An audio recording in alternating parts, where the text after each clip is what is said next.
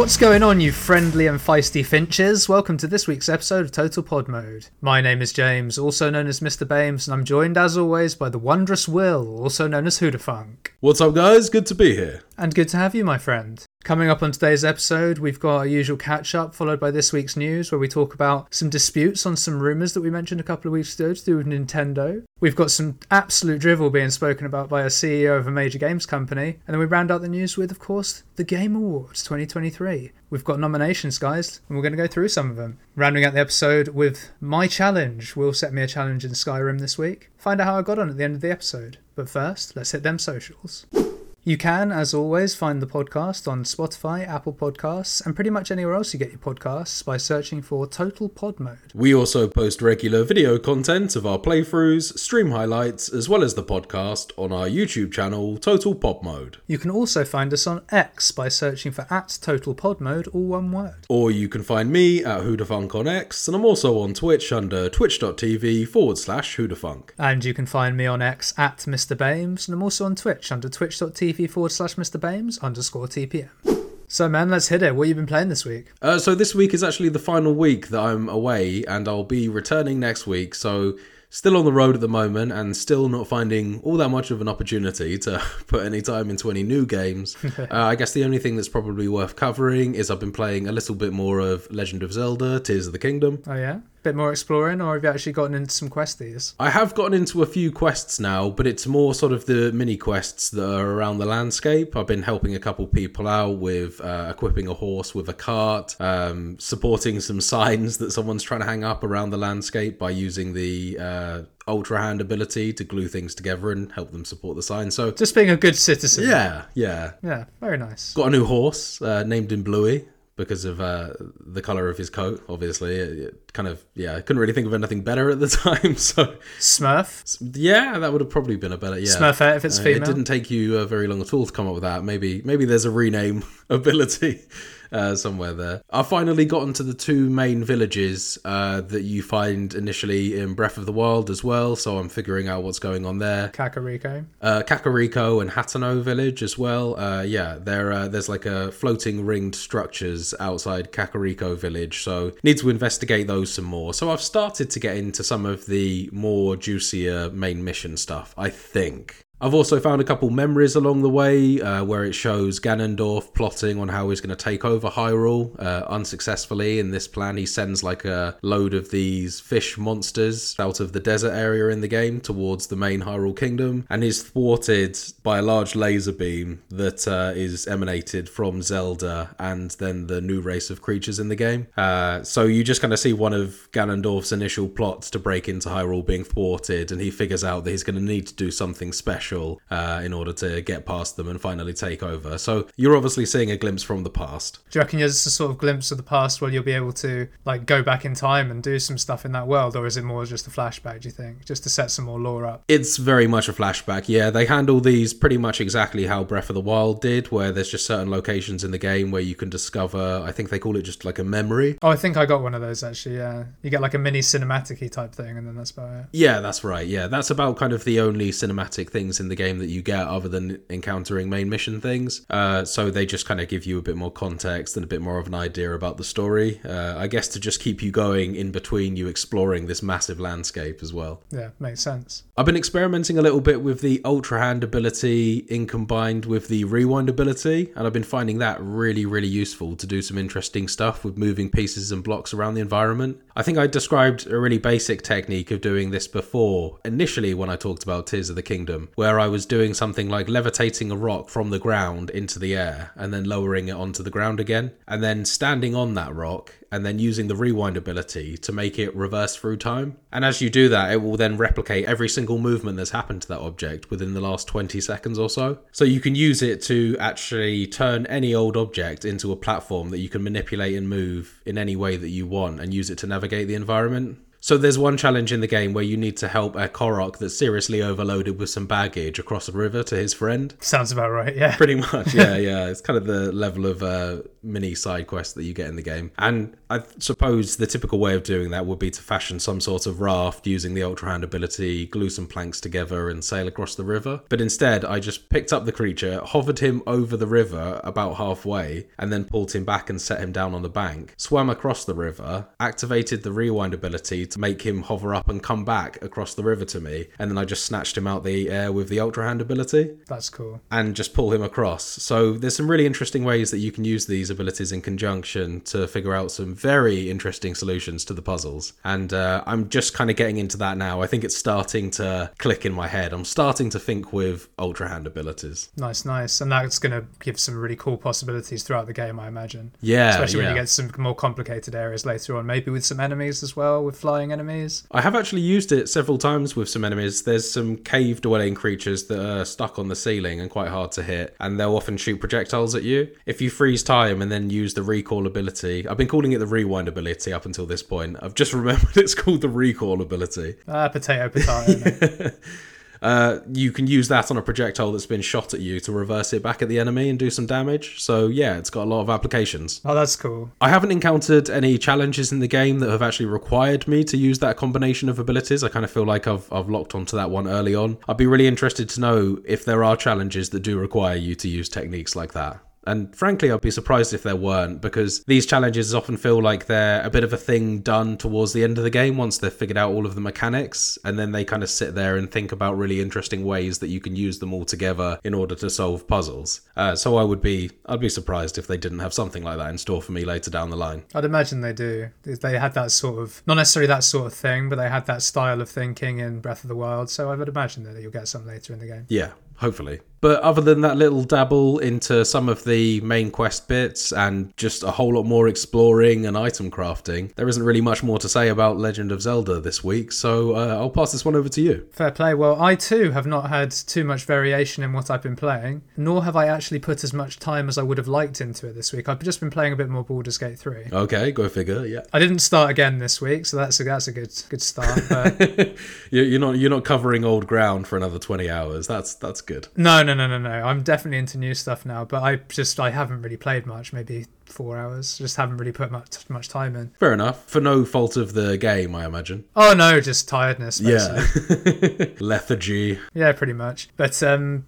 no, I've been doing some new stuff though. I'm still in Act One, which is quite Damn. crazy to me. Okay. So how long are we talking for Act One now? Then it sounds like this is about 30, 40 hours, maybe. So this file I'm on is probably on about 30 hours now. Right. But okay. bear in mind, this is like my third run through Act One, so there was a lot of skipping. There was a lot of knowing what I was doing. Yeah. So maybe add another three, four hours for true time. Hmm. hmm. So that's probably in the mid 30s. And don't get me wrong, I think I'm very near the end of Act 1, but I don't know if what I'm going to do next is actually the end of Act 1 or if it's like the prelude to the end of Act 1, if you see what I mean. Um, but I've done like every single side quest I can find in the two areas of the map I've uncovered so far. And it's still great. The gameplay just doesn't really get old. The character work is excellent. The more the story unravels, it's just becoming more intriguing. And I'm, I'm still having a blast with it. Have you picked up any new notable abilities or weapons or anything like that? Uh, I did just get my first legendary weapon Oh, nice. uh, because it's tied to a side quest, which is a nice little mace. I think it's got plus four on it, which in the early game seems crazy to me. Is that something you can equip your character with, or has this gone to one of your cronies? Uh, uh, I mean, teammates.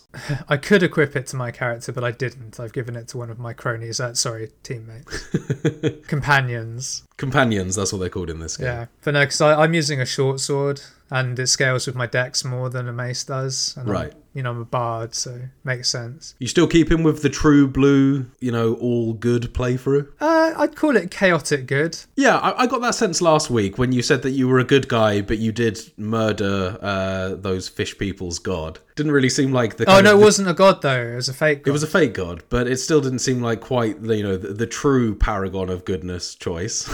you might have maybe No, that, I mean that is the only choice you can make. Oh, You really? can either, you can either be on his side and like con the Allow him to con them. Him.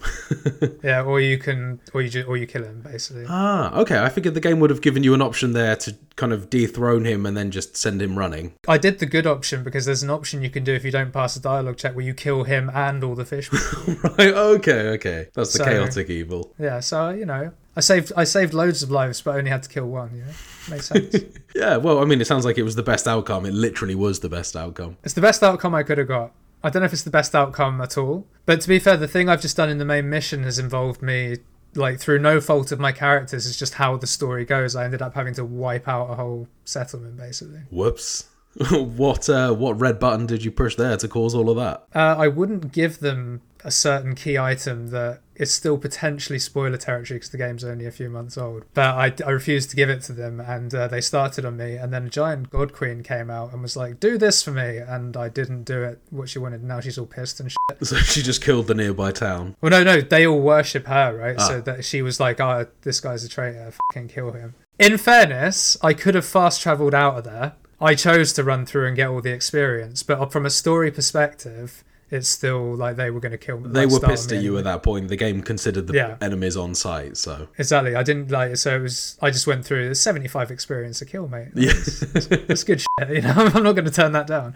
Plus, also the the battling is so fun that it is worth doing. And I get the feeling because um, shouts to my mate George. He's actually I think finished it now or is on the final boss. oh damn, no. And um, he hasn't told me anything. He's been really good with spoilers. Mm. But I'm getting the impression that I want to get my combat skills like. I'm not bad at it, but I think I want to get better than I am Right, in terms of right. tactics, when to use what, what combos work best, and things like that. So the more battles I can do, the better, really. I've seen some fantastic methods used in the combat, some really thinking outside the box moves being employed. I'm not sure whether they've patched out uh, some of these moves that I was seeing before, but there was one involving some sort of giant swooping owl that you could use to uh, smash into the ground and damage nearby enemies. And that seemed particularly effective when you stack a load of objects and then send it cascading down into the ground from there, because I think it does more damage based on how far it falls. I don't know that one. It might be a druid ability, maybe, or it's like something I'll unlock later, maybe. Yeah, that looked like a very interesting way to play. They were just kind of stacking every arena that they encountered with loads of objects to get up really high and then just descending on a giant. I think it was a giant owl, but it was some sort of giant flying creature anyway. It looked amazing. Whatever it was, it slams into the ground real hard. Yeah, sends enemies flying. Really good stuff. Um, and when I saw that, I was thinking, oh, great, this is going to be, you know, much more kind of D and D style inventive use of your combat rather than just kind of clicking around and playing a sort of uh, something similar to XCOM. Oh, dude, I can literally pick up an enemy and use it to hit another. Yeah, enemy. yeah, exactly. I mean, yeah. th- th- you can do all sorts of crazy shit in this game. Yeah, yeah. Can you stack enemies? Uh, I don't know. Probably. Report back next week, James. That's your homework. well, we'll see how we get on. but uh, yeah, uh, other than that, I did think about jumping back into Lies of P because a new patch has just dropped where they've done some things with the weapons and also, by the sounds of it, nerfed the game a little bit, which is kind of I'm in two minds about. I don't, I, I don't like it personally. Yeah, it's always a bit divisive, a decision like that, especially when you've kind of already completed it at the base game difficulty. Uh, t- to have it uh, patched always feels like a little bit of a cop out. Well, yeah, but at the same time, like I'm making an assumption because it just things, says things like mob enemies are going to be easier, or they're like not going to do this, and one of them's been nerfed properly, though I've seen it. Right. It's okay. one that has like a slammy hammer attack, and because people were complaining that once it got them down, it stun locked them because they weren't tapping B fast enough. Yeah, I think I'm not sure whether you mentioned that on pod or off pod to me, but I I, I do. I Remember have definitely mentioned it to you. Yeah. And they've now made the uh, roll on the floor ability default, which I don't have a problem with. That's fine. But don't do that and then nerf his move set as well. Like, come on. So when you say default, you mean that your character just has that ability from the beginning of the game? Yes. Ah, right, okay. And it was an upgrade before. Yeah, they've taken it away as a level up, replaced that with a different one. Fine. Okay. Um, but other than that, that is my catch up for this week. So I think with that, we'll move on to this week's gaming news.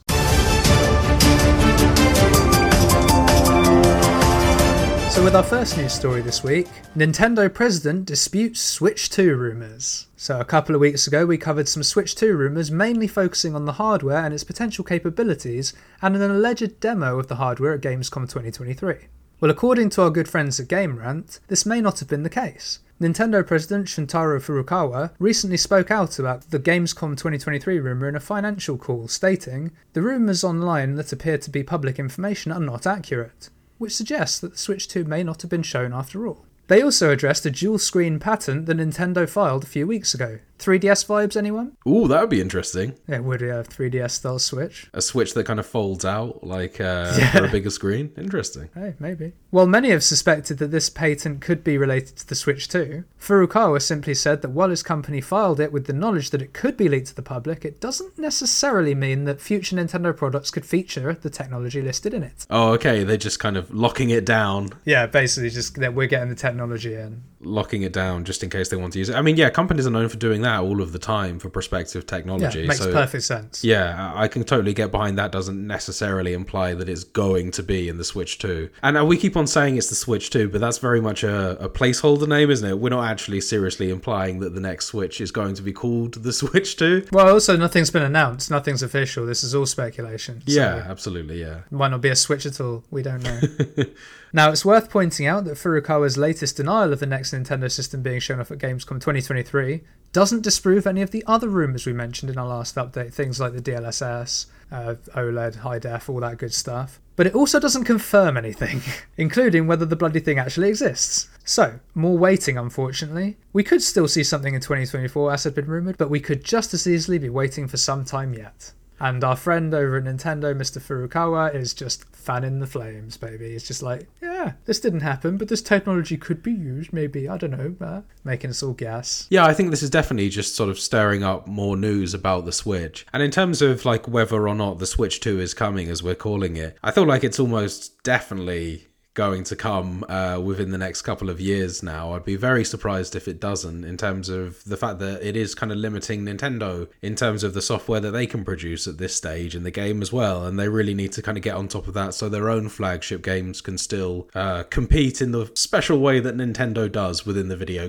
gaming market. I agree with you, but their argument will be, well, and this kind of relates to our third story. Well, you say that, but uh, one of our games is up for Game of the Year and has got a very good fucking chance of winning it, so we don't need to do shit with our hardware. Yeah, but I mean, even that, uh, I assume you're talking about Tis the Kingdom there. I mean, there are, uh, in terms of limitations, they said that they took something like a year to go from that game being finished to being polished. And that was a year's delay from their initial release date on that. They said that the game's actually been good to go for a year. We just needed to take another year to get this shit to run smoothly. So um, I, I feel like there's there's things there that they could do to make that job a lot easier on themselves. Uh, and boosting hardware would obviously be one of those things that they could seek to do. Which is exactly why I say I agree with you. I'm just saying that's probably what Nintendo will say. Yeah, yeah, absolutely. Um, as regards to the rest of it, it just sounds like there's a lot of rumors going around. Surprise, surprise! People are getting very excited about the prospect of a new Nintendo console. Who would have thought it? I am personally too. I am as well. I'd like to get eyes on this thing and see what they're going to do, especially seeing as they're quite innovative with each console iteration. Be really interesting to know what is the stick with this. Is this going to be something that probably could be titled the Switch 2, where it is just very much an extension of the Switch and an upgraded, like a pro version or something like that? Or is this going to be something new entirely? And, and personally, I'm kind of leaning on the fact that this will probably incorporate some pretty new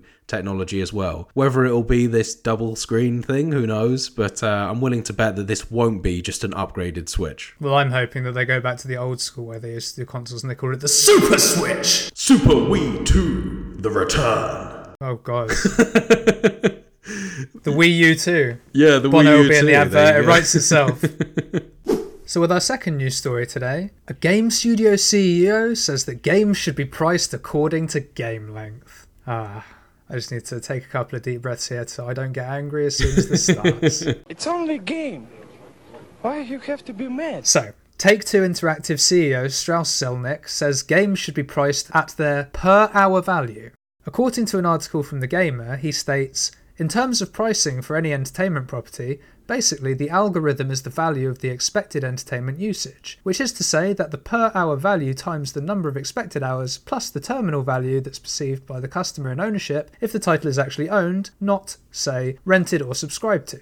And you'll see that that bears out in every kind of entertainment vehicle. By that standard, our frontline prices are still very, very low because we offer many hours of engagement. So that there is a point that I can actually completely get behind. in terms of the fact that video games do represent extremely good value for money and are set at a much lower price point in terms of entertainment per hour based on the sort of 50, 60, 70 pounds that you spend on a base hour title. When you reflect that in other forms of entertainment or hobbies, that actually reflects really good value for money compared to more expensive hobbies, something like uh, sports, going to the cinema and watching movies, buying albums and CDs and things like that. It does actually make sense there. It's definitely not wrong what he's saying in that statement. It's logical for sure. I Yeah. don't know that I necessarily agree with it quite as much as you've said there, but it's not an incorrect statement. Um, and it is worth noting that Zelnick is arguing that bigger games should be more expensive rather than shorter games being cheaper. So it's not like he's saying, oh, for an hour long game, pay a tenner, but if it's a, an epic, you pay a thousand pounds. Yeah, of course. Um, which also means that the floor will still be sixty to seventy dollars, sixty to seventy pounds, whatever currency we're using. However, the ceiling should be raised based on length alone,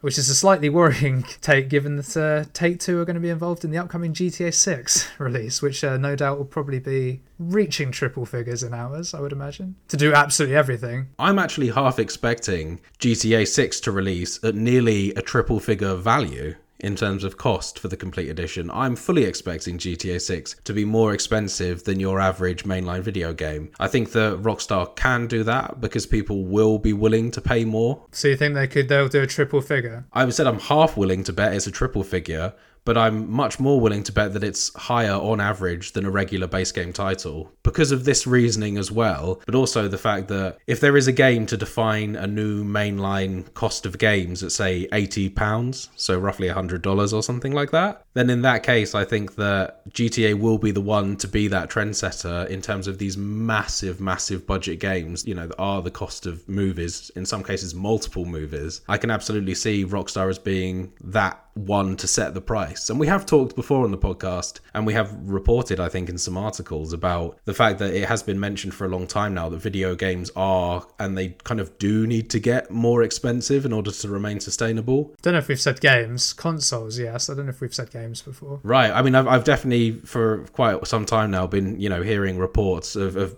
quite a few studios mentioning that the cost of games is low for very similar reasons to listed in this article. So it wouldn't surprise me if we are going to see seventy pounds being the new average for games. Uh, whereas you know, That's already the case, so that's not really. but it wasn't that long ago that it was 50, 60. So um, I, you know, I think that we're going to just see that bar slowly rise. It's going to be incremental, but it'll be happening more and more frequently as well. Yeah, I disagree with three figures though. I don't think we're anywhere near that, even for GTA. I'm thinking that GTA is a special case. I don't think that we're ready for free figures for uh, for. I mean, Australians have been dealing with that for years.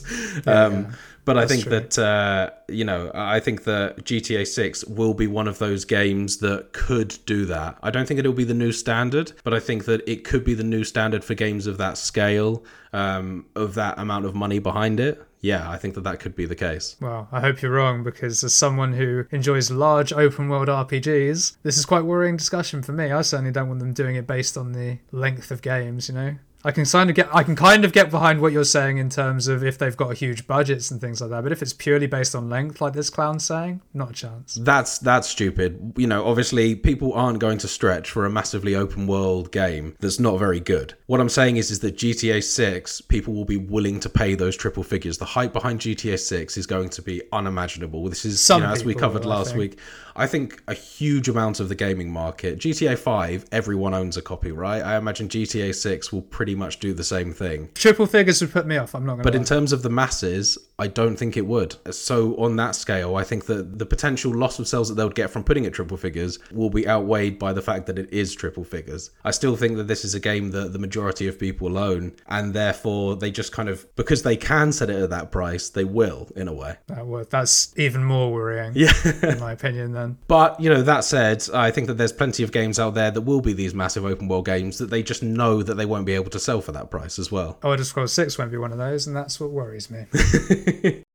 and with our final news story this week, the Game Awards 2023 nominations are out, Will. Oh, goody goody. Yes, it's that time of year again. The Game Awards will be taking place on the 7th of December, being streamed live from the Peacock Theatre, formerly the Microsoft Theatre, in Los Angeles, USA. As we did last year, I thought we should look at a few categories and make some predictions. So, let's get straight into it with the big one the Game of the Year. Now, I thought this was quite interesting, and uh, I don't know how I feel about it in terms of a strength of list, but we've got the nominees are Alan Wake 2, Baldur's Gate 3, Marvel's Spider Man 2, Resident Evil 4 Remake, Super Mario Bros. Wonder, and The Legend of Zelda Tears of the Kingdom. I think that's a pretty strong lineup, although perhaps with a couple of notable titles missing from that lineup. But I think that that's a, still a still a pretty strong representation of the games that have come out this year. The only one I'm curious about is Alan Wake 2, just because I've heard uh, you know sort of like a handful of mixed things about that. I'm surprised it's listed up there with the likes of Tears of the Kingdom and uh, Baldur's Gate 3. Yeah, I was a bit more surprised to see Resi on here. Actually, I've got to say, I've seen the game. It looks very nice. It plays very well by the looks of it. You've spoken very highly of it, but game of the year. Resident Evil 4 is a fantastic game. It's very hard to find fault with it, I will say. Then why did it take you so long to finish it, Will? Why didn't you finish it straight away if it was that? There was a lot of other things out at the time. I think Tears of the Kingdom took away some of my uh, some of my attention You haven't from played that that either. I mean, I've been no. playing it now, Yeah, and I played it played it for at least a couple of weeks on release. no, that's fair. That's fair. And, and all joking aside, I agree with you on Alan Wake 2, but I don't know enough about it, so I can't really make a full judgment on that. I mean, I have gone on record to say that I think that if Resident Evil 4 were to release independently of Resident Evil 4 original, that it would have been really positively received. I do think that uh, even without the original, this one would have stood out as one of the best Resident Evil games. But yeah, what do you think, man? Who's your early prediction for this award? I've got it between two games. Right. Okay. Yeah. I, I'm just just before we get into that, I just want to say that so there's no Starfield on this list. That doesn't surprise me, honestly. Uh, I'm I'm surprised that it's not in the running. Although I would disagree with it taking it. But is it more deserving on that list than maybe say Alan Wake Two? I don't know. I haven't played Alan Wake Two in all honesty. But Exactly. Starfield is the type of title that I would expect to see in this list for sure. I would think that that, and also for me on a personal level, where's Armored Core in this lineup? Armored Core has been seriously snubbed, in my opinion. Oh well, dude, if we're doing that, then Lies of P should be on this list. but Lies of P has shown up in some of these other lists. So's Armored Core. Only best action game though. That is surprising given the, some of the categories that are here as well, and some of the other categories that we're not going to cover. The fact that it hasn't been included in more lists on here feels like a bit of a snub. Well, dude, uh, by the same logic, Wo Long is not on a single list anywhere to be found anywhere. Which to me, because that's one of my favourite games this year, is a big snub too. So, not game of the year though. It's not good enough for that. No, I would say that Wo Long has enough jank in it that it doesn't quite make it into that category in terms of just some of the look stuff. The combat is fantastic. And you said yourself that Lies of P, although it's fantastic, it's still not a perfect game. I'm saying Armored Core is as close to a perfect game as you can get, and it's not on as nearly enough of these lists. I guess the words "in your opinion" are probably quite prudent in that. Yeah. Obviously, the people that made the list didn't agree. I guess maybe they just didn't want to give it to FromSoft for a second year in a row. I mean, it could be something as silly as that. I don't think that. I just think that Armored Core lacks the mass appeal that a high fantasy title like Elden Ring did. I think that it just doesn't have enough people behind it for it to make it onto a list like this. We've said before with these lists, a lot of this is more of a popularity contest than necessarily a true representation of what really should be best art direction or best game of the year. A lot of the time, this is just people show up in numbers to vote for their game, and I just don't think that. Armored Core has that large appeal behind it to make it show up. That's all I can say. Well, I've not played it, so can't comment. I'm not going to disrespect you passionately standing up for a game you believe in, though. So fair play. But that being said, it's not on the list. So who who do you have? As I said uh, a bit earlier, I, I have it between two games personally. One of which I've played, one of which I haven't. Game of the year, I reckon uh, Baldur's Gate 3 takes this. No surprises there. Um, I think runner up, probably Tears of the Kingdom. They're the two games I've got, but funnily enough, I've got them the other way around. You think Tears of the Kingdom will take this over I think Gate? Tears of the Kingdom might take it, and Baldur's Gate will be the plucky runner-up. Just because I think that Tears of the Kingdom went down so well at the earlier in the year, and it's like a record-selling game for the Switch. Baldur's Gate 3 has been incredibly well received. Do not get me wrong, and you know I know it's already won awards and stuff as well. But I don't know. In my mind, uh, Tears of the Kingdom might just pip it. That being said, I would not be surprised if Baldur's Gate 3 takes it, and it would be my personal choice of this list if it were up to me. But I just think Tears of the Kingdom will take it by a smidge. So we move on to our second category, the best art direction, and uh, we've got two games that have come up again from the games of the year list. Uh, we've got Alan Wake 2 showing up again. We've got Hi-Fi Rush, Lies of P. In fact, Super Mario Brothers Wonder was also on the games of the year list, so three games. And uh, Legend of Zelda: Tears of the Kingdom makes a second appearance. Uh, for me, uh, I'm biased. Basically, is my answer for this category. I do genuinely think it should win it on the basis that Tears of the Kingdom is still Breath of the Wild in art direction. it's not yeah. doing anything. It's not doing that much new in terms of that. And uh, I've not played any of the other three. So, me- yeah, and also, I, I genuinely though I do think Lies of P did a fantastic job with their art direction. It's a stunning looking game. It captures the theme of what they're trying to do perfectly, and I think it deserves something at least. Yeah, Lies of P absolutely deserves some recognition here. Do I think it will win over something like um, Super Mario Brothers Wonder? Mm, I don't know. Hi-Fi Rush also looked very nice. I've got to say, from what the limited stuff I've seen of it. But for me, Lies of P. How about you, man? What, are your thoughts in this category? Well, despite the fact that I haven't played Lies of P, I'm going to go ahead and agree with you that I think Lies of P probably does take this, uh, just given what I've seen of gameplay, people walking around the environments, uh, the attention to detail of the character models, the bosses, the weapons, everything down to The tone to the of the story as well. I can really see that Lies of P uh, takes this. The reason why I'm kind of less keen on Super Mario Bros. getting this is because really it's not a new art direction. It's nothing unique. They've just kind of added to a pre-existing thing. This is very much another Super Mario Bros. game with a lot of love and care put into it, and it again probably does uh, you know deserve its flowers in these types of awards as well. Very pretty. It is, yeah. But the last game was very pretty and also looked very similar. It's it's, it's that sort of- that would be my argument there. Um, Alan Wake 2 had some really interesting visual design of the limited gameplay I've seen of that. Some of the puzzles and areas that you walk through in the game looked really interesting. However, I just haven't seen enough of that to really say whether that's deserving of this award. So I'm going to go with uh, Lies of P.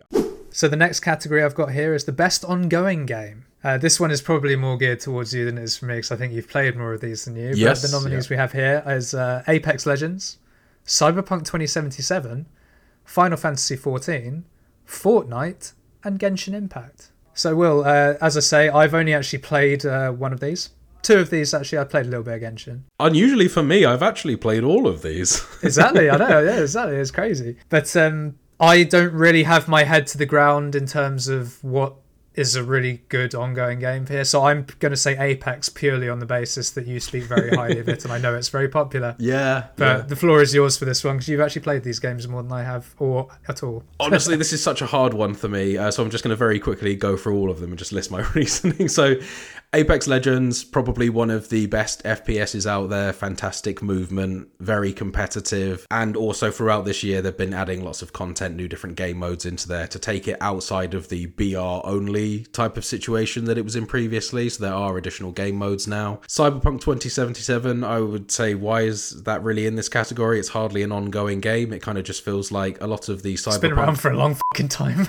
It has, and Cyberpunk 2.0, I agree, you know, but really that shouldn't have been an update. That really, in my eyes, was getting Cyberpunk to the condition that it should have been on release. and also to that point, it's not a game as a service; it's a It's not, single no. player RPG. It's a single player RPG with a downloadable content on the side, which again is, you know, is appears to be a very good DLC. I haven't gotten to that stage in the game yet, but in my mind, classifying the Cyberpunk 2.0 as an ongoing thing, uh, very debatable. Final Fantasy 14 had a great time with this last year, and I think that this one is a strong contender because I know that it has such a large following behind it. I think a lot of people will show up for this game. yeah, this would be my second choice of this list. Fortnite, uh, in terms of popularity, it's, it's almost totally unmatched. Uh, and they have developed the game a lot over this year as well with the movement mechanics in the game, taking out building for a short space of time and focusing on character movement was a good choice in my mind. Uh, and they've included a lot more features there. And Genshin Impact has also had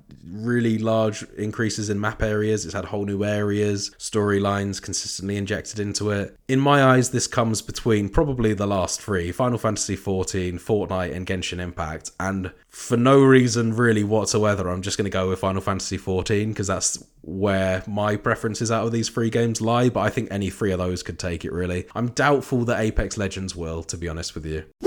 So the next category I've got on the list is the best action game, and you were lamenting the fact that there was no love shown for it earlier. But first name on the list, we've got Armored Core 6: Fires of Rubicon. Thank God. yeah, it's got one. Don't worry. We've got Dead Island 2. We've got Ghostrunner 2. We've got Hi-Fi Rush again, and we've got Remnant 2. So a lot of the second games here. Uh, Will, I'll let you start because I think I know which one you want to win. Well, I, I took my time over the last category, so let's just say concisely for this one Armored Core, Armored Core, Armored Core. yes, I think uh, see the game of the year section for reasons why. yeah. um, for me, I- I've only played one of these games, and it was a great action game, Remnant Two. I- I'd love to see it get some recognition here.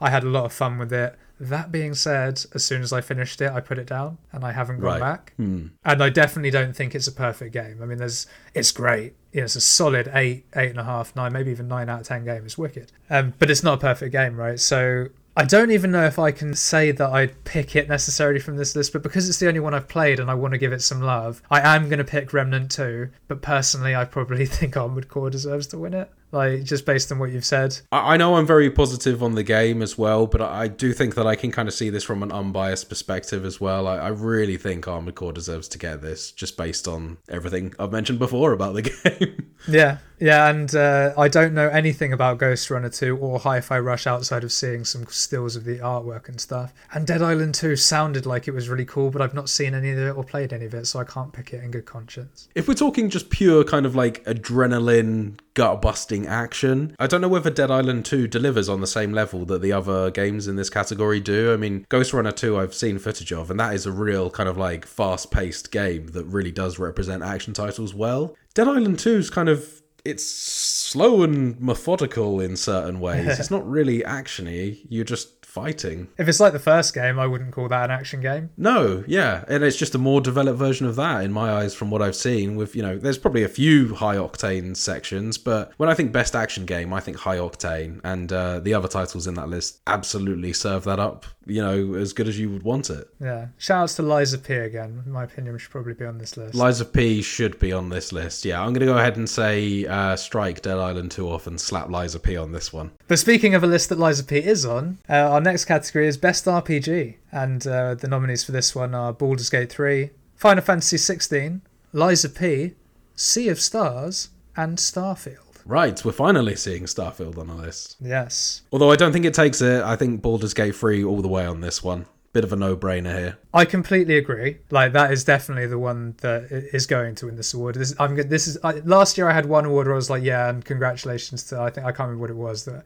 I was like, yeah, they're going to win it. This one I've got the same. Uh, congratulations to Baldur's Gate 3 on winning the best RPG. I mean that's I loved Starfield. I really did. I had a lot of fun with it. It's not as good an RPG as Baldur's Gate 3. I feel like Lies of P's been done dirty here. I don't know if I'd call Lies of P an RPG in the same sense that these are. Yeah, Um, so that's why I'm not going to pick Lies of P for this. And uh, I don't know anything about Sea of Stars, and I didn't play Final Fantasy 16. So it just it just is Baldur's Gate, though. It just is. I don't think Lies of P's been done dirty on this. I think that the fact that Lies of P is actually showing up in the best RPG category is more, if anything, just a big statement on just how good Lies of P is. That people have shown up and voted this best RPG. No, in that regard, I agree. But for me, it's an action game. It's not like or it's more or it's more an action game. Should I say there are RPG elements, but it's more of an action game. Exactly, and, and and part of me also says that Starfield, despite the fact it's got huge RPG elements as well, there is a hell of a lot of action in that. I would say Starfield is an action RPG, and if we're going to talk about the previous category being pure action, pure octane for best action game, then in this category I'd consider it being a pure RPG. And as we can both agree on,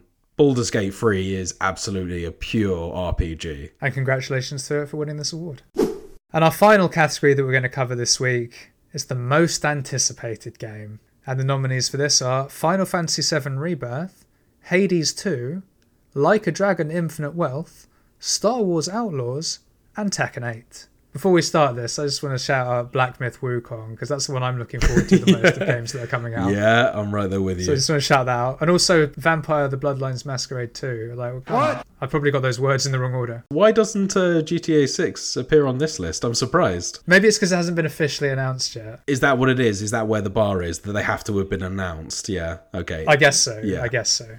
What do you think about this list, man? I, I have an answer I'd pick, but it's a cool list. Uh, I think personally, nice. I'm swayed by Final Fantasy VII Rebirth for the same reasons that we gave for the Joystick Awards. I just think a lot of people are holding on for this and, and really keen to see Final Fantasy VII Rebirth being that final addition to the long awaited start of the remake trilogy. Um, Star Wars Outlaws, I know, has a lot of people very excited as well, being an open world RPG Star Wars game. I think a lot of people have been waiting for something like that to come along. I'm hyped for that too. The, the, the honestly, and this is really harsh, but the thing that worries me about it is Ubisoft are involved. a little bit like, oh come on. But that being said, Assassin's Creed Odyssey I like, and it's that's an open world RPG. I just hope they make the combat a little bit more exciting. Like, please. Yes, yeah, I, I- I think that this one is going to be a bit more firearms based as well, and I think that Ubisoft sits more comfortably in that category there. Uh, their shooting mechanics in games has always been pretty strong, so I imagine that yeah, they'll be fine there. But uh, well, you're throwing Final Fantasy VII as potentially your front runner. I, I will counter that with uh, Tekken 8 for me. I know that the fighting game community has been waiting a long time for a new Tekken. Tekken 7 was what 2015 or some shit. Yep. It was it's an old game, and uh, the things I've seen of Tekken 8 look fucking awesome. Some of the new characters look really impressive. They introduced some new cool fighting styles. I'm really looking forward to getting my hands on it when it does come out. I'll definitely be picking up Tekken 8. Yeah, I probably will too. And for me, I probably agree with you. I think Final Fantasy VII probably will win it. But just so that there's a little bit of a difference, and because I want to put my personal backing behind it, I'm going to pick Tekken 8. Shout outs to Hades too. Hades 1 was a really fun game. Yeah. But I don't know if it's off the boil a little bit compared to the others. And I did really enjoy the Like a Dragon games. Now I'm thinking about it; those are really fun games as well. I just don't think that they have enough of a uh, a crowd behind them to get it to win. Especially when you're up against fucking Star Wars, Final Fantasy. some big, big names. So there we have it. We've given our predictions for some of the categories of this year's Game Awards. We had pretty decent success last year with our predictions. Not perfect, but we did pretty well. Let's see how we get on this year, I will. And with that, we come to the end of the news for this week. So I think it's about time we moved on to the. A games challenge!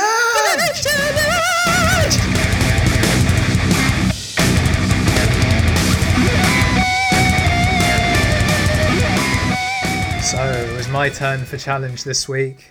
And Will had set me the challenge to beat the Skyrim main quest line on Adept difficulty at level 1 without leveling up a single point of any skill. Exactly that. How did you get on, man? Uh, so I mentioned last week that I was going to make it a little bit harder for myself and not use the internet at all. I just wanted to use my game knowledge. You said that wasn't a requirement at all, but I'm being pig-headed about it and I'm just going to plow ahead and do it. And uh, I basically got straight into it. Did you that night? You were suggesting that you maybe even would jump on that night. Or were you that keen, or did you leave it until the next day? I, I did get the character started that night. Okay. I didn't play a lot. I think I did the prologue. Right. Right. And because I'm a Skyrim pro, obviously I didn't have to watch the whole introductory cutscene. I've got an auto saved right before the character Of character course. creator. Yeah. Yeah. Keep that shit. Hey, you. You're finally awake.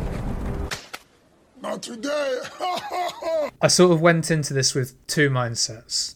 There's the obvious choice, and there was the potentially sort of niche choice. I went with the obvious choice in the end, which was to pick a Khajiit Right. because Okay. of the native plus 15 to unarmed attacks. Very useful. Part of this challenge is that I was not able to use armor or weapons at all. I probably could have done a little bit had I wanted to, but I wanted to go into this and not even get a single speck of experience in anything. That was my goal. Yeah. Um, that wasn't the rule set. I could have got a little bit so long as I didn't get a point. Uh, and as we'll go into, I did actually end up having to get a little bit, but I, I just had to. Yeah. But I did end up going with the Khajiit, as I say. The other choice I was thinking of was High Elf. Um, for the very Bethesda reason that it's the biggest character model and therefore moves the quickest. Okay. Okay. So lots of running away there and using, yeah, potentially using a companion. I imagine. Yeah. Well, yeah, we'll get into all that. Um, but it was more as well because high elves have um, a high enchant stat as well. Yeah. Okay. So the Khajiit starts off with a 15 enchant stat, which basically means I can't disenchant anything or enchant anything. Uh, whereas at 20, I, I possibly could have disenchanted something maybe okay. without okay. leveling up. But as I say,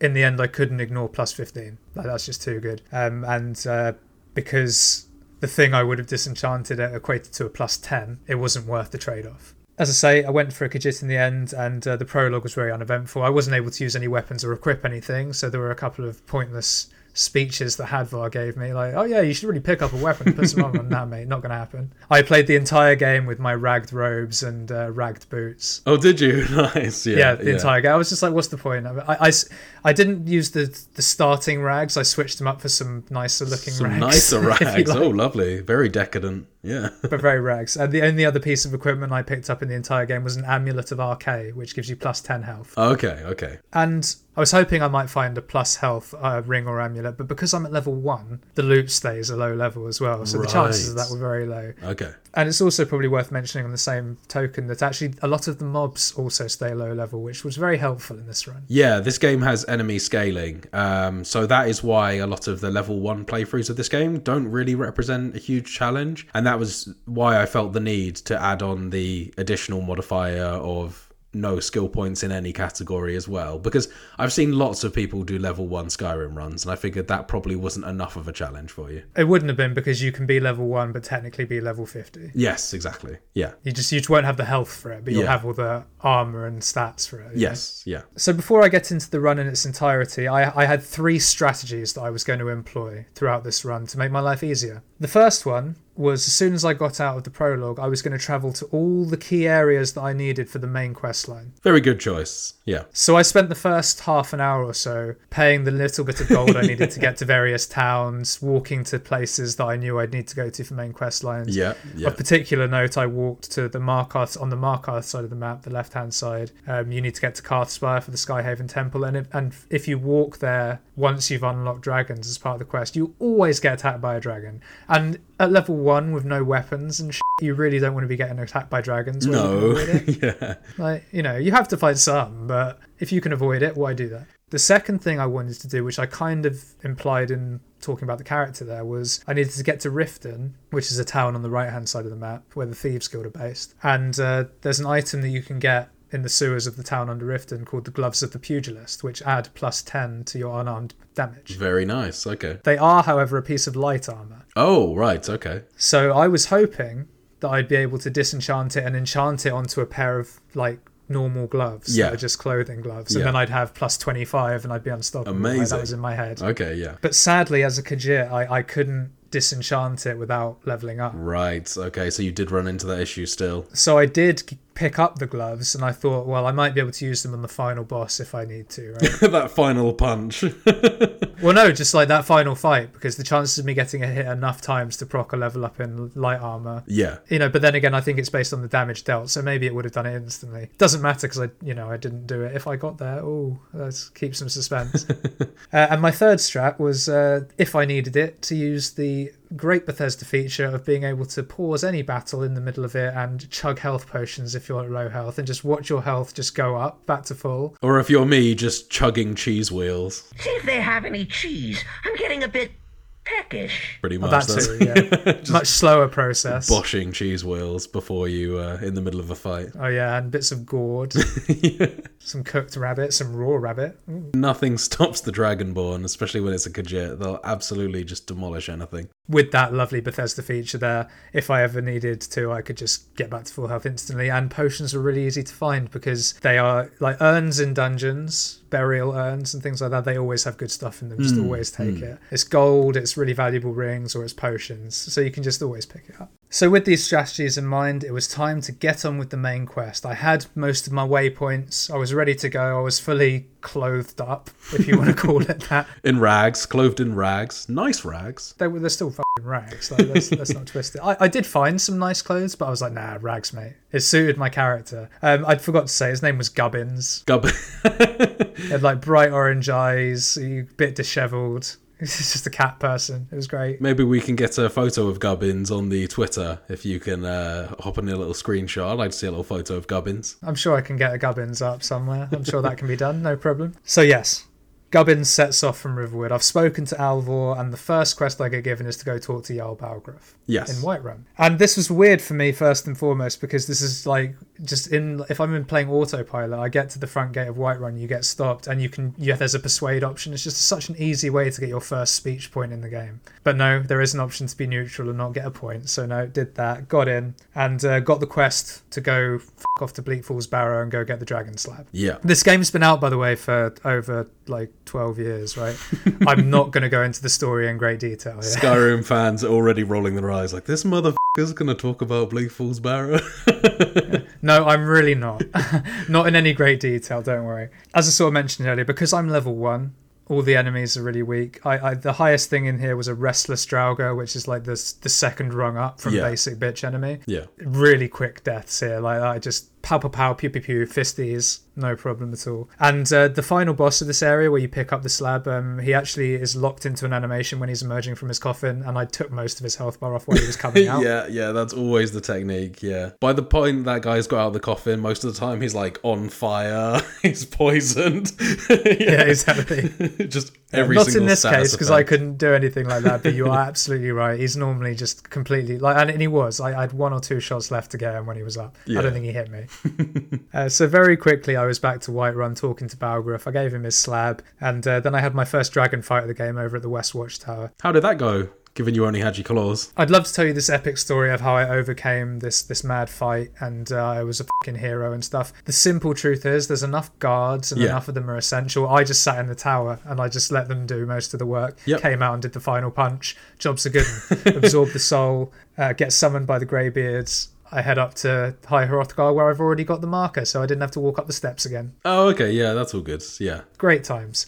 Uh, you get there, you learn Unrelenting Force level 3 force and uh, Whirlwind Sprint, which were going to be two shouts that helped me not immensely. I thought they'd be more useful, I'm not going to lie, but they were very helpful throughout Yeah. this run, particularly Unrelenting Force, just to get rid of some mobs. Just chuck stuff over hills, it's great. Yeah, yeah, exactly that. Even if it doesn't necessarily kill them, it just kind of breaks you out of combat so you can get away. Exactly. So no no problems there. Once I went through the what I'd forgotten were quite painfully long, unskippable sort of cutscene type things, if you like, with the greybeards. Um, I finally got sent to retrieve the horn of Jurgen Windcaller from Ustengrav. And again, because I'm level one, there were no enemies in here that threatened me at all. It was a very very simple run through. Uh, for context, most like the standard enemies are dying in three maybe four hits, hmm, hmm. and the level up enemies are dying in five maybe six hits. It's not like I'm getting overwhelmed at any point in any of these dungeons too. It's still early game,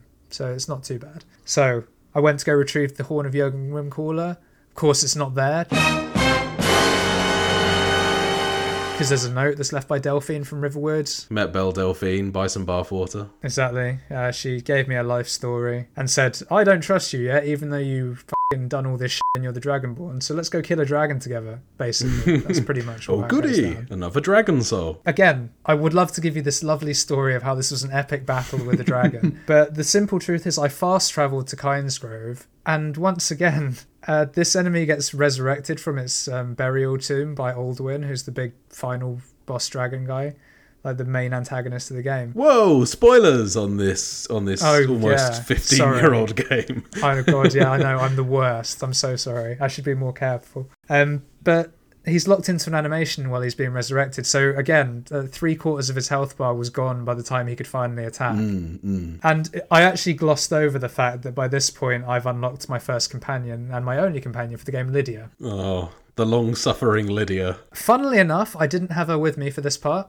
because I didn't equip her yet. Um, but you do have Delphine for this fight, Yes. but I ran away too quickly, so she wasn't involved at all. Oh, right. Okay. Okay. Yeah, because she takes her time. She kind of walks from point A to point B, and it's only whether you let enough time pass that she's actually there for the fight. Exactly. So I, you know, because I'd taken off so much of the health on my own while it was animating, I just I carried on. That's really good going, man. I thought you were about to tell me that you just sat back and let Delphine do it for you, but uh, no, you actually went for this one. Because I mean, you mentioned last week that you weren't planning on killing many dragons, but you're doing it pretty skillfully at this point. Well, that's very kind of you to say, but I'm only killing the dragons that I have to. You have to kill this dragon. Yeah. Like, if I didn't have to, I wouldn't. Like Jesus. It hit me a couple of times, and it did show just how vulnerable and squishy I was. I mean, Yeah. I think I'm probably four hits at most for death. Uh, but not this time. Got him. And then fing Delphine finally turns up and says, "Oh yeah, you are the real deal." Jesus. Oh, hey, just arrived. Saw that in the distance. Good job, I guess. And I was like, "Yeah, some fucking help you were." Some dragon hunter you are. Exactly. God.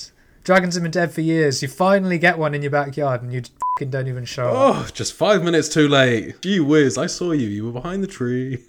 No, she was by the inn. It was even worse. She was having a fucking pint, mate. just having a beer and a fag. exactly. Just unbelievable stuff. And what is my prize for beating this dragon, Will? I have to go off to a fucking Thalmor embassy party where I don't know anyone, man. I'm a Oh, Khajiit used to wearing rags and they dress me up in this nice gear. I didn't want to go.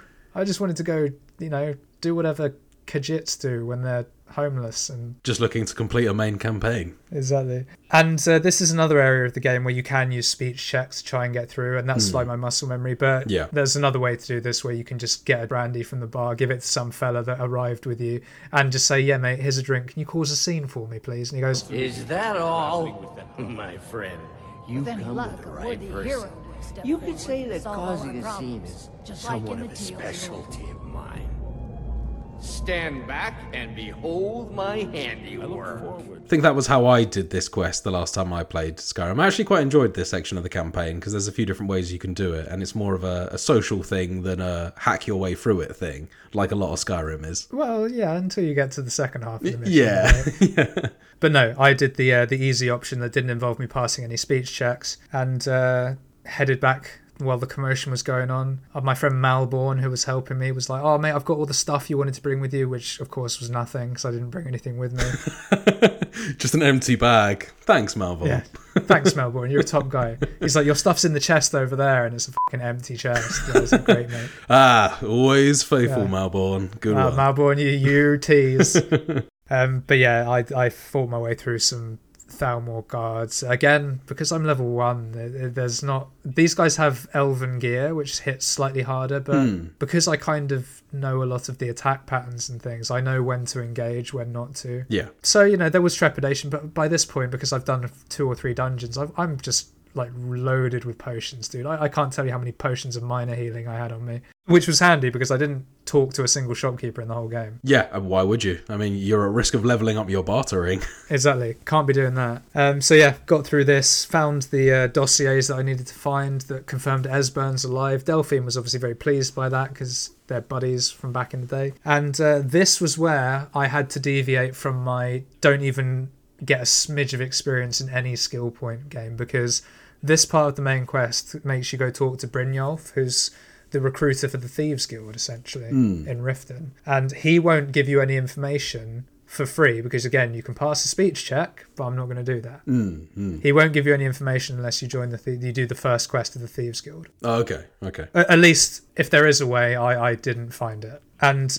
my plan for this was to have Lydia with me, my companion, and make her do all the lockpicking and shit that I have to do for this Right. part. Yeah. And for the first lockpick, that worked very well. But I think because the second one, the prompt wasn't open, it was steel. Okay, okay. It said she can't do it. So I had to do, or maybe it's because it was a quest. I don't know why. But I had to unlock the second lockpick, which didn't level me up, but did get me a smidge of experience. yeah. yeah. And then I did have to place a ring on someone, which involved me pickpocketing, but that gave like a, literally a dot, like a mm, pixel, mm. like hardly anything. But that was the only time I actually genuinely used a skill in the entire game, apart from maybe the odd crouch that got confused as sneak because it's the same mechanic. Yeah, yeah, yeah. But other than that, I, I genuinely is zero across the board. You will not find a spec on anything, which I'm quite pleased about. Very good. Yeah, that was the that was the intent on the design of this challenge. Um, and the reason that I had to do this Thieves Guild quest because it, it gave me unbridled access to the area where Esbern's located. Um, quick side note about um, the under portion of Riften, which I mentioned I'd been to before. This was actually where I had my hardest fight in the game. Oh, really? Trying to get into the uh, the kind of underground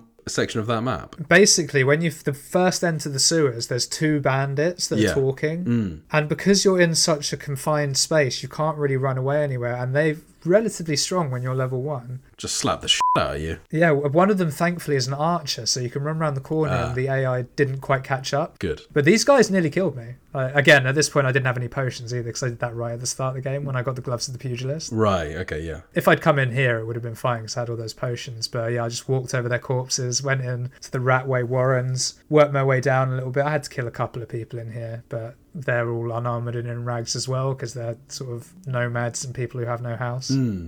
And uh, found Esbern. I had that lovely scene where he unlocks all his fucking locks um, while you're just waiting out there. I had Lydia with me as well, so I was pretty safe. Uh, got him. Of course, the Thalmor weren't happy with that, so they came and uh, to attack. And uh, I'd love to give you this great story about how I had this epic fight with the Thalmor, but um, Esbern's an essential character and can't die, so him and Lydia did most of the work while I just ran to the top to escape. there you go. Just crouch in a corner. Well, don't even crouch. You're at risk of getting a sneak skill. Just just sit somewhere and hide. no, do not even just let them do it and then walk off, and, walk off and just continue. I, I, the enemies don't follow you. A true pacifist. Yeah, well, kinda, as much as I could be. Just staring menacingly in the corner with sharpening your claws that you're not going to use. Exactly. And to be fair, my guy does look like he'd kick your ass. Like he's fully jacked, like looks kind of evil. It was, it was cool. I, I liked this character, Gubbins. Good old Gubbins. Exactly. Um, and so we all three of us escaped. We made it. We went back to Riverwood, spoke to Delphine, who was very happy for the first time in the whole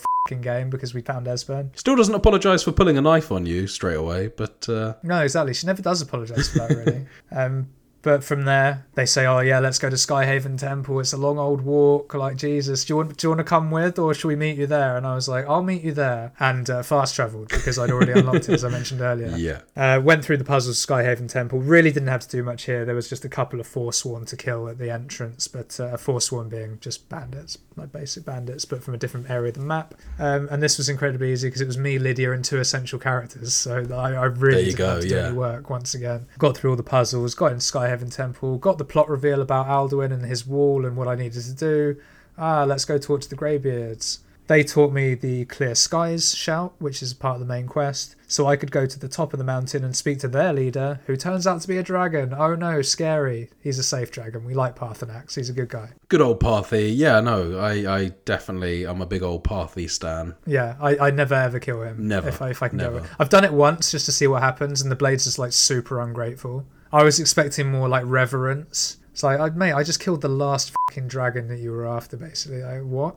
And Paarthurnax is actually, unlike the rest of the dragons, very reasonable and actually a pretty chill guy. He's awesome. I love Paarthurnax. I wish there was an option to wipe out the blades, but there isn't. like at the end of the I game, know. There's the option to wipe out Paarthurnax, but no option to wipe out the blades. And there's no way you can resolve it, really, that mission without killing Paarthurnax. So there definitely needs to be a resolution where you don't kill him, because why would you ever want to? But then it sucks to have a mission that's not complete. So Exactly, that does bug me. But uh, but no, I got clear skies from uh, Parth from the. As I say, spoke to Paarthurnax, and he sent me off to go find an Elder Scroll. And this represented um, another tough part of the game because for this, um, you have to get one of the two or three Elder Scrolls that are in the map. I forget how many. I think it's two. Um, I picked the one in the Tower of Mzark because there's a quest associated with it, and I know where the quest giver was. And then he pointed me to the area of the map. Right. So happy days. But as a part of this, by the time I got through that dungeon, which was a bit harder because the Falmer, which are like underground elves, and the dwarven constructs and things are much tougher than the bandits and Yeah. Draugr that I'd been fighting to this point. But I had Lydia with me, and she was now kitted out in full blades armor with dragon. Uh, it's a drag. I can't remember what the um, the blade's called, but it's one that does extra damage against dragons. I thought that'd be useful. yes, because unlike you, you uh, who's not able to use anything, you can kind of kit Lydia and other companions out with high level stuff. Thankfully, I imagine that must have really helped you. Actually, is making sure that if you do find anything cool, at least you can just give it to Lydia. Yeah, it it really didn't help as much as you'd think it did for reasons that I'll come on to later, particularly with the dragon weapon. Right. But it was incredibly helpful for this section for sure. Because um, you know, at, at one point during this like trip to get the Elder Scroll, I had to fight a dwarven centurion, the big fucking dwarven Yeah, constructs that yeah. shoots the at you. If I was fighting that on my own, I'd have died so many times. Mm-hmm. So many times. At least it reduces the amount of time that she gets knocked onto the ground. Uh, it doesn't, rather, doesn't reduce the amount of time that she's knocked down, but reduces the frequency that she gets knocked down with that higher value armor. Exactly, and she just does a lot more damage. It's Yeah. great because she's not level one. No, she, she's she's whatever level she is. I don't know what level Lydia is. Um,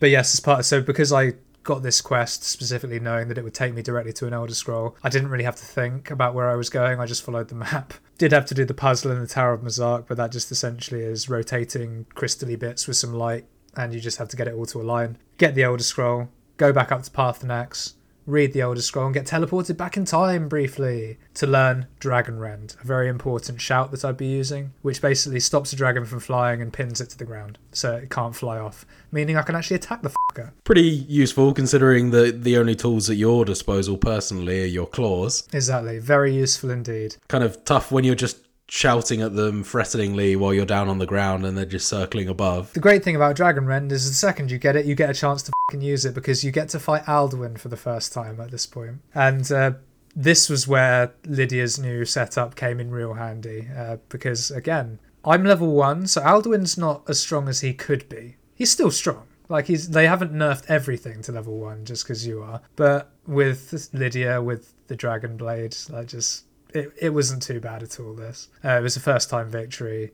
No real problems. Couple of dicey moments because with older Alduin it's like three shots and you're dead. Right, yeah, yeah. but um, nothing that a couple of potions in the inventory can't sort out. And uh, it's at this point that uh, I had to go play Peacekeeper for a little bit. I had to go ask uh, Jarl Balgruuf of Whiterun whether I could use his palace to capture a dragon because it's got a trap in there. That's Yeah, perfect for the job. He says no, not until you the civil wars. There's a truce. It's like a very Beowulf type storyline there, inspired there, that you use the kind of the hall as the uh, the capturing device. Yeah, it's not quite the hall, but it's that sort of thing. Yeah. You, like you put him on a balcony, basically. It's quite cool. Comes from that Trap idea, him in I sort of stocks. Yeah. But to do this, I had to play Peacekeeper. I had to go talk to the Stormcloaks and the Imperials, get them to come to a meeting overseen by the Greybeards. Normally, at this point, you can be incredibly biased towards whichever faction you're with and say, you know, I I only do the truce if you get this town and you don't give anything to us. just no diplomacy whatsoever. Just I like these guys, and therefore I'm fighting their corner. exactly. And it's hilarious because you get your way, basically. yeah. But I uh, I played it neutral because I don't with this character I didn't care, and also I wanted to see what it was like. I've only ever been extreme. I've never done neutral. The amount the amount of hours I played Skyrim, something new.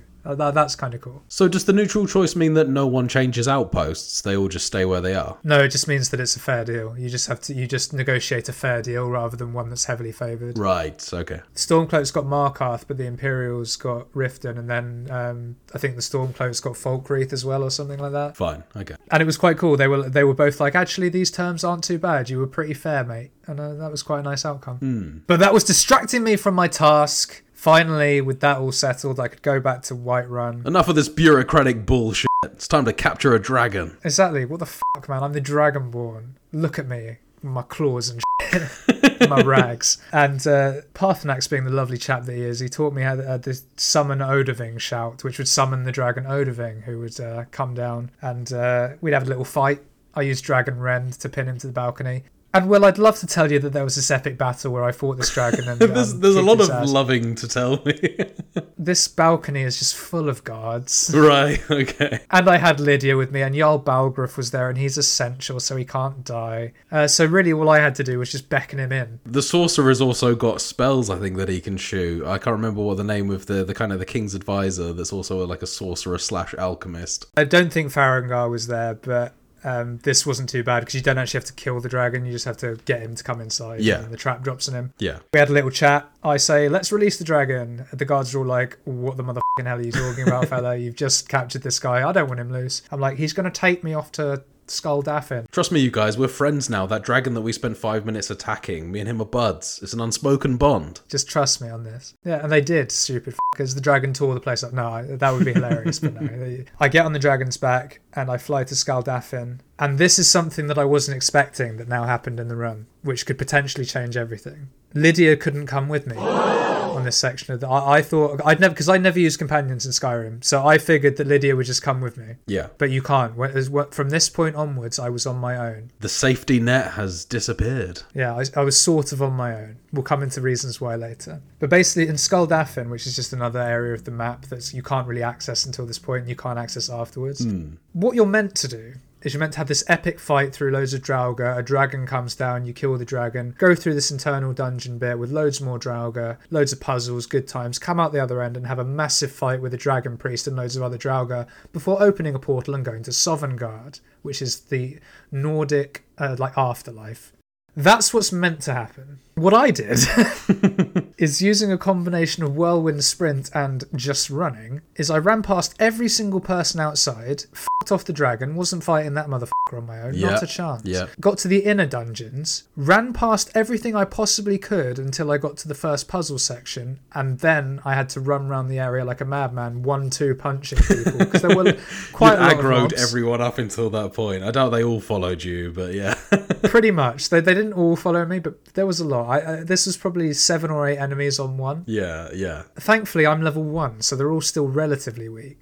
but m- there was more level two than level one enemies, if you see what I mean. Whereas before the ratio might have been a bit more even. So there was some jeopardy here, and I did have to use a lot of potions because again, three or four hits from these guys and I'm dead. Just a game of kiting them, repeatedly using your Fus Ro Dah, smacking them when they're down, that sort of approach. That sort of thing, but really I didn't use Fus Ro Dah that much Ah, actually. right. I did occasionally to crowd control a bit in Yeah. the early stages, but once you get it to a certain point, it's just more efficient to just one two bang run one two Yeah. bang duck and weave duck and weave baby. Yeah. Eventually cleared the room, did me puzzles, and uh, got to the outside area. And because I knew the fight was coming up, I did I knew that the staff that unlocks the portal actually starts off in the pedestal it's in, so the portal's open. Right. And when you get to a certain point on the map, the dragon priest starts walking towards the staff to get it and close the portal. I just ran past him and jumped into the portal before he could do anything. That's really cool. I didn't even know you could do that. That's cool. yeah, you can. You- miss out on the dragon priest mask and the unique staff, which you can never get back. So that's why I'd never do it on a normal run. Yeah. But this runs with the best will in the world isn't what I call a serious Skyrim. No. no. I'm not collecting every item that I'm going to store in a house meticulously in various sections like I have done in the past. So yeah, went in the portal and uh, had to do some clearing of skies just to get the fog out of the way. Got my way to the Hall of Hero, the Hall of Valor, sorry, and uh, had to do have a quick fight with the bouncer, if you like, it's a chap called Tsun. Yeah, yeah. Got to prove yourself, obviously. I thought this was going to be harder. I'm not going to lie, but um, I just like I think I hit him five times, and he was like, "Oh, oh, I yield. I yield. yeah, you come in, mate." What the f- kind of Hall Valor is this? You just slapped him round a few times and he instantly bent over for you. Jesus. I know, and he's a big lad too. Like he, he he could he could have torn me in half if he wanted to, but You're no, just, I'm a, cat in rags. Went into the Hall of Valor, uh, had to talk to some people. Uh, a nice thing about this part of the game is that you can see like various heroes of Skyrim if you walk around that uh, you might have heard about in the lore, but not Gubbins, mate. He's not interested in that shit.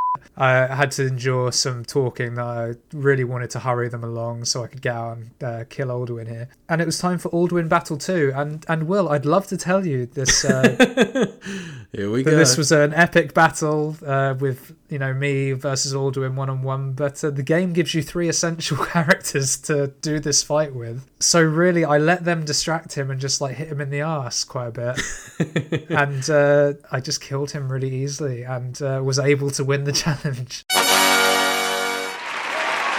Congratulations, man. It sounds very well deserved. Although, uh, I, I guess, what with the three essential characters, probably uh, a bit of an anticlimax there on the final boss. But that wasn't the challenge, man. It wasn't about killing the final boss, it was about the sum of all the parts of the challenge. You managed to get through the main quest. And you did it within all the parameters that I set you last week, so congratulations on this one. Your losing streak has ended. You can breathe a sigh of relief. It has. I've brought it back to 5 4. Uh, final time was 4 hours 51 minutes, if you're interested. It, it was quicker than I thought, I won't lie. But the fact that I probably wasted time getting the gloves of the pugilist, which I ended up not using, that probably would shave 40 minutes off that. Right. I I mean, this this could have been quicker, but I, I thought it'd be harder. I'm not going to lie. Um, but companions are overpowered. Yes, I'll just say clearly. it. Yeah, At, yeah. at level one, companions are overpowered, and the game gives you a lot of essential companions for various fights in the game. It's one of the biggest problems with Skyrim, in my opinion, is the amount of essential characters is too goddamn high. And when their quest lines are over, they don't become non-essential. That's the thing that annoys me more. Yes, yeah. But there it is, five four coming back. I'm still in a precarious position. I need you not to win this challenge that I'm about to set you. Otherwise, it's uh, it's very much curtains for me. So you ready to hear what that challenge is? I am. Let's get it. So Will, my challenge to you this week is to beat me in a round of match play in the Golf Club 2019. Okay, I'm down for it. So this is a golf simulator game. It is currently available for, I believe, one pound eighty nine on CD keys. might be three pounds. I might be lying to you, but it, it, you're not going to spend much money We on won't be breaking the bank on this one. Okay, that's good. Golf is not really my sport, so uh, yeah. I don't believe that you can change the swing settings in this game particularly, but if you can, and I just couldn't find the option, you just have to use the default, whatever it is. That's what I've got on mine to make it fair. And the course and weather conditions and things of that nature will be of my choice when we play. Okay, okay. So it's going to be uh, that will be the mystery, but I've got a week to practice otherwise. Exactly. Other than that, play the game, practice, and we'll uh, we'll tee off next week. Looking forward to it, man. Sounds like a good one. So, with that, we come to the end of the show. If you have enjoyed what you've listened to, you can, as always, find the podcast on Spotify, Apple Podcasts, and pretty much anywhere else you get your podcasts by searching for Total Pod Mode. We also post regular video content of our playthroughs, stream highlights, as well as the podcast on our YouTube channel, Total Pod Mode. You can also find us on X by searching for at Total Pod Mode, all one word. Or you can find me at Hoodafunk on X, and I'm also on Twitch under twitch.tv forward slash Hoodafunk. And you can find me on X at Mr. Bames, and I'm also on Twitch under twitch.tv forward slash Mr. Bames underscore TPM. And please do drop us a like, drop us a comment, follow us on those social media platforms. We'd love to hear from you, and it's a, a great way to support the channel. Absolutely, man. We really do appreciate all the support we've received so far. Yes, we're very grateful, and we're very grateful if you join us again next week. So until then, goodbye. Bye, guys.